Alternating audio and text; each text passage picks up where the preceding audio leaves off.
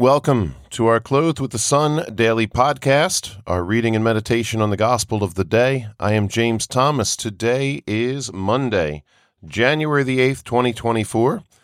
And sadly, in the new calendar, meaning the calendar of the past 50 years, today is the last day of the Christmas season. It is the feast of the baptism of our Lord.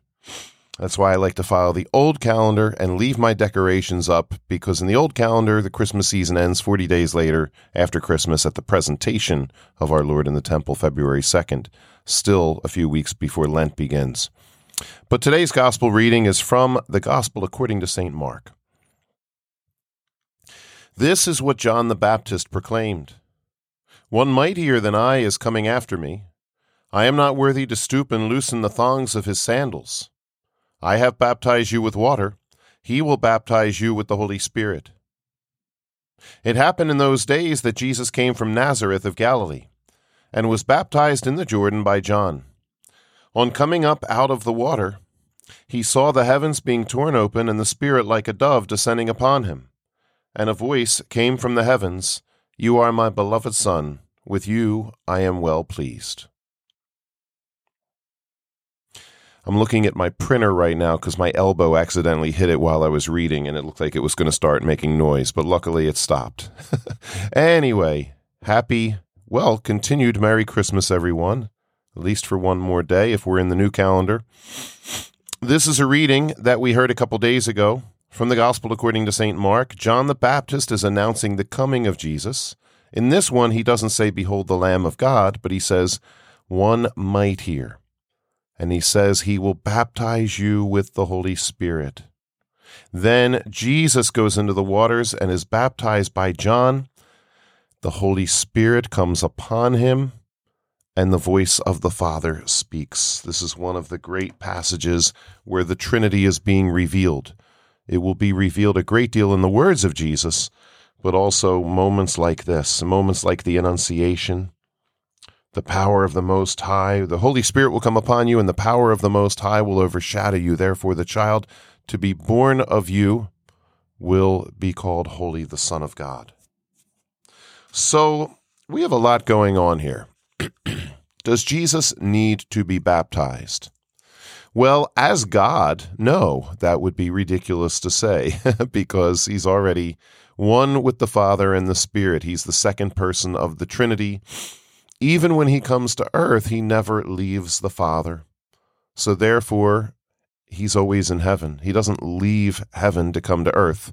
He's always united with his Father. He's always in a state of perfection and grace. However, he comes to earth. Jesus can do a lot of things at the same time, by the way, being God, omnipotent, omniscient, all the omnis, omnipresent. But he comes to earth and he takes on our humanity. So now we have this new reality, and it's a new reality in God. God actually changed. We say God is unchanging, yet there is a change that happens in God when the second person of the Trinity is born of the Virgin Mary, is conceived first, then born. And now God and man are united in Jesus. And that's only the beginning. So many more exciting things are going to happen for the sake of our salvation a transformation of all reality. So, this is one of those key moments where you see something happening that in the beginning, this wasn't exactly part of the plan. I mean, yeah, Jesus is the one through whom we are made, He is the one through whom we are saved.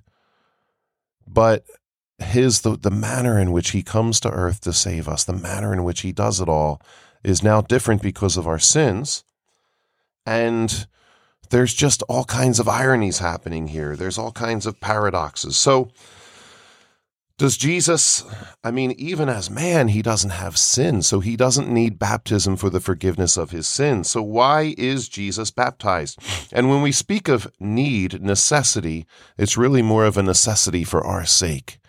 God doesn't need to do anything. God is God. God is fine as he is. But we're going to speak of need and we're going to speak of choice. God chooses to do what he does for our salvation. And this is the best possible way. If you can come up with a better idea than God for how to save the human race, good luck. You're not going to come up with a better idea. God is perfect intelligence. He is very, I always say when I pray, Lord, you're so smart. you have it all figured out. He's got stuff thought of and figured out and planned out that we can't. So we simply cannot figure these things out because we're never going to be as smart as God. We will share in his wisdom. I mean, we can share in his wisdom to some degree while we're here because of days like today, because of his giving us the Spirit through him first receiving the Spirit. But yes, only in heaven will we have an experience where we're truly, fully sharing in his wisdom, but still, even in heaven, he's going to be smarter than us. Um, and any intelligence we have is only because of him anyway. Let's talk about Jesus' baptism. He doesn't go into the water. I just want to list a couple things right now. He doesn't go into the water because he needs to be blessed by the water. You and I need to be born again of water and the Spirit, as Jesus says in John chapter 3. Jesus goes into the water to bless the water, just like he's born of a family to bless families. He's born of woman to bless women. The list goes on and on and on. He becomes man to bless humanity.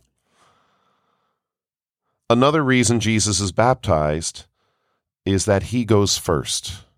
And this is something very, very often we don't understand our confirmation. We don't get it. This is why the kids can't wait for it to be done, and then they we never see them again. They don't come back to church. They don't get it. They don't get what it is that they're receiving. And confirmation is the completion of baptism. So people don't understand baptismal grace. They don't understand the grace of their confirmation. They don't understand the grace of Holy Communion, the grace of confession, which is why they don't receive them. We've done a horrible job of teaching these things and promoting these things. So, this is the beginning right here of baptism and confirmation. A lot was predicted that this would come, and then John ba- the Baptist does it as a foreshadowing. But Jesus goes into the water, and this is his, it's, it's, he's receiving the fullness of baptism. John baptizes him, the Holy Spirit comes upon him. We're not saying that the baptism of John is the baptism that you get from a priest or a deacon later, you know, down the centuries in the church, because that's the baptism of Jesus. Jesus' baptism receives its full efficacy after he dies and rises, after the paschal mystery. But still, Jesus goes through this baptism with John. There is grace involved, there is choice involved, there is uh, it's Jesus doing what he has to do. There is the, the Holy Spirit's going to anoint Jesus at certain times in his life, such as when he's in the womb. In Mary's womb, the Holy Spirit comes upon her. That's the initial anointing for the incarnation. And now he's being anointed for his mission, which is actually my third point. but uh, so I should have said that second because, yes, Jesus is being anointed in his humanity he has become like us in all things. He has emptied himself of his divinity. So he needs to be baptized for his mission. He needs to receive the fullness of the Holy Spirit for his mission, which is to save us. He is receiving a strengthening in his humanity. And then that leads to the other point, and that is he goes through all this because he's paving the way for us. In his death and resurrection, and also in his giving us the sacraments, such as the Eucharist, which is the greatest of all sacraments, we are enabled to become other Christs. We become one with Him. We are joined to Him. And therefore, when we go through baptism and confirmation, we are participating in what Jesus did for us. See, we think of the miracles as the main thing, and they are really, really important. We're not talking about them today. But there's all these things that Jesus does. One thing I always love to say is Jesus came to earth to pray. Simple, simple, simple, simple. In other words, what is prayer? Prayer is God and man connected. Prayer is we open up our hearts and we receive God's grace. Prayer is being with God. All those times Jesus is out in the desert praying, which is like all the time, that's one of the most important things he's going to do while he's here on earth because he's getting it ready for us. He's he's creating that connection between God and humanity. Does Jesus as God need to pray? Well, it's what he does constantly because he's God. God, the Father, Son, and Spirit are constantly in communication and love with each other. But in his humanity, he's doing it for us. He's become weak so that we might become strong. So he connects us to the Father. So he goes first. He receives baptism. He receives his confirmation, so to speak, to open up humanity to the Holy Spirit. Because of this moment, Pentecost can happen later. This is the beginning of what will be fulfilled then. That we receive the Holy Spirit as other Christs. We can become baptized. We can become confirmed. We can receive him in Holy Communion. We become Jesus we become members of the body of Christ, all joined to Christ the head. This is great stuff. And then this enables us to do, as Jesus said, even greater things than he did. Once again, not that the miracles are the essence of our faith. He says, Don't rejoice because the demons are subject to you. Rejoice because your names are written in heaven. That's the primary thing. But we can also do ministry. There's so much here. There's so much that's exciting here. The fourth thing is it's an affirmation that he receives from the Father. This is my beloved Son. It's so very important, and I did talk about this recently. We all need that affirmation. On a human level, the affirmation we get is never perfect. So God gives it perfectly to his Son so that we can also receive the Father's affirmation, the Father's love, the Father's grace. Once again, so many things happening here all at once. It's incredible. So, what happens here is that we become, and this is not meant to be sexist, this is just the way we say it, sons in the Son. It also means daughters, yes. but what, what does that mean? We become other Christs. And other Christ doesn't just mean, oh, look at me, I have superpowers. I can go out and bless people and pray over people, and sometimes there's healing, and sometimes I, I get good advice coming out of my mouth because of the Holy Spirit. There's so many good things there. But it's more than that we become members of the, the, the, body of Christ, which is who is the second person of the Trinity. And therefore, we become sons and daughters of the Father. We be the Father becomes our Father in more than just a creator way. But we say by adoption, but what that means is it's our choice or the choice of our parents when we were baptized. But it means so much more. It means everything that Jesus is going to get from his Father, all that love, all that grace and salvation and peace and love and joy and happiness, all these things that Jesus receives because he's the Son, we now are. Uh, you know, and I, I use these words. The words are, are they're always going to fall short. I was going to say we become entitled to all that love and grace and joy and everything. Entitlement, ah, we, we throw that word around today. It's not a perfect word for this. Why are we entitled? Because God makes us entitled. It's not because you and I are some great thing that God, oh, he, he better be happy I'm just here, I hear people say. Oh, I, God should be happy I'm in church. No, God is happy because he made you. He loves you. So yes, he loves to see you. He, he loves you. He wants to be with you. But no, God doesn't owe us anything. we, it's the opposite. We owe God. And how much do we owe him? Infinity. we could never pay him back for all that he's done for us. So, in this baptism, Jesus goes first so that we can then receive it. We become sons in the Son. Think about that. Think about all the, the feelings of rejection you felt in your life, all the times you felt lonely and incomplete. Maybe you felt a person of the opposite sex would provide that connection for you. Maybe you felt I don't know, a job would make that connection for you. Or, you know, maybe you didn't have a good dad, so you found a good uncle or coach or teacher or something, and he becomes a father figure. There's all these things God does provide through intermediaries. But God Himself is your Father. In heaven, we will fully experience it. On earth, we can start to experience it through our prayer life through our living our faith, receiving the sacraments, we can start to receive that grace that comes directly from the Father. The intermediaries are great too. The mediation, you know, God wills the mediation. So, angels and saints, people on earth here, parents, church members, boyfriends, girlfriends, husband, wives, our children, they're, they're all uh, intermediaries of, of God's grace and God's love. It's true. But God also wants a direct relationship with us so we become sons in the Son.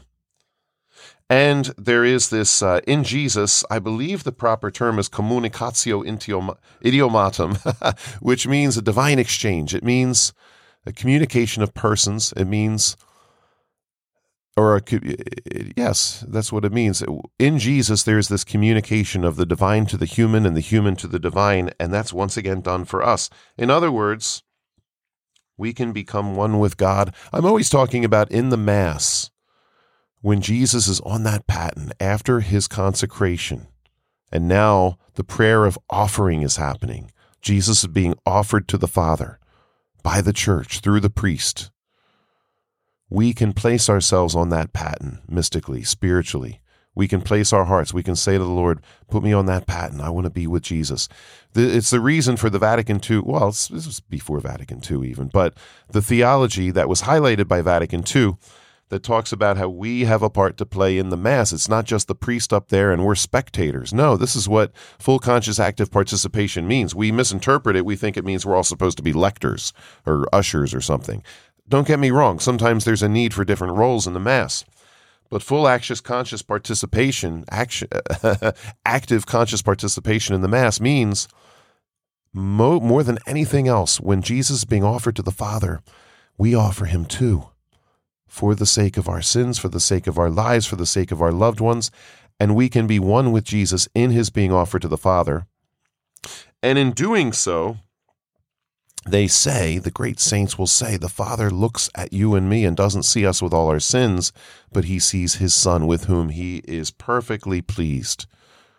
So, this is one of the purposes of the Mass that we are offered to the Father with Jesus, and it's specifically Jesus' passion and death, which is the perfect sacrifice pleasing to the Father to take away the sins of the world. So, we can tag along with that. We can offer ourselves because we are one with Jesus in the body of Christ.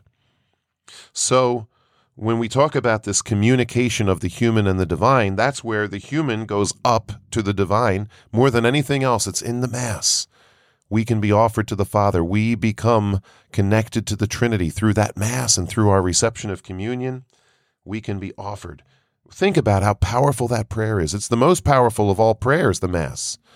We can offer our sins, our weaknesses, so that God can forgive them and, and wipe everything away and heal us. We can offer our thanksgiving. We can offer our children and those things that mean most to us because we want all of it to be in the Father's hands so that it will be safest, so that it will produce the most fruit. But also in this communication, communicatio idiomatum, there is also a communication of the divine to the human, which is what I've been talking about the divine communicates himself to us so we can receive that love, that peace, that joy, that grace. Any of you that have spent time in adoration, I always say my experience of adoration is like, uh, sometimes I just need them and I'm soaking it in right in the first minute. But very often when I do a holy hour, the first few minutes, maybe the first 15 minutes, I'm very distracted. I'm thinking about everything going on in my life and my mind is racing. But after I've spent a little time and I've mellowed out and I've given it all to the Lord, let's get to the like the 45 minute mark I just don't want it to end because the Father is loving me. And we call that contemplation. We begin with meditation, we get into then contemplation. That would be a good topic for another uh, talk on prayer. But contemplation is when God acts upon us because we have opened ourselves to it. And this is another thing that's happening because of Jesus' baptism here today. He receives grace and peace and love from the Father so that we can. And the Father wants to lavish His graces upon us, so that whatever happens in this world, it's nothing compared to the grace and love and joy of heaven. People have no idea what they're missing out there today. People, uh, you know, for the sake of being nice, for the sake of not challenging each other, they're happy to live this milquetoast sort of existence. Let's just be nice to each other. In the meantime, we're wrestling with so many things deep down that we just repress. Whereas God is saying, no, open it all up. Open up to me because I want to heal all the bad and I want to fill you with all the good. I want to show you what heaven's like and I want you to long for me and for my kingdom at all times so that when the time is right, I can just give it to you in its fullness. He wants us to long for Him, to strive for Him, because, well, we have to be a part of it. We have to choose it. But we give Him an inch and He gives us infinity, He gives us eternity. So as we celebrate this feast of the baptism today, let's try to be grateful. Let's give God our gratitude as much as we can, realizing how much He loves us, the great sacrifice Jesus made for us. All these things Jesus is doing, I mean, it appears glorious, and it is, but still, all of this is very humbling for him. It's it's uh, I won't say he's humiliated because he loves us. He's not. It's not like a negative thing in in terms of him reluctantly doing this, but it's God humbling himself. He's humbled. He becomes a creature. He goes through all of this for us so that he can create the pathway to heaven, so that we can be saved. So let's celebrate today with all our hearts. Let's open up our hearts to God's love. Let's renew always the promises of our baptism. Let's renew our appreciation of our confirmation. God has given us a great gift, and these gifts are to be used, and we have no idea what we possess. The fullness of the Holy Spirit has been given to us. So let's be grateful for what we've been given. As I said, let's ask the Lord, show me, dear Lord, how do you want me to live in these graces this very day and for the rest of my life? Have a great day. God bless you.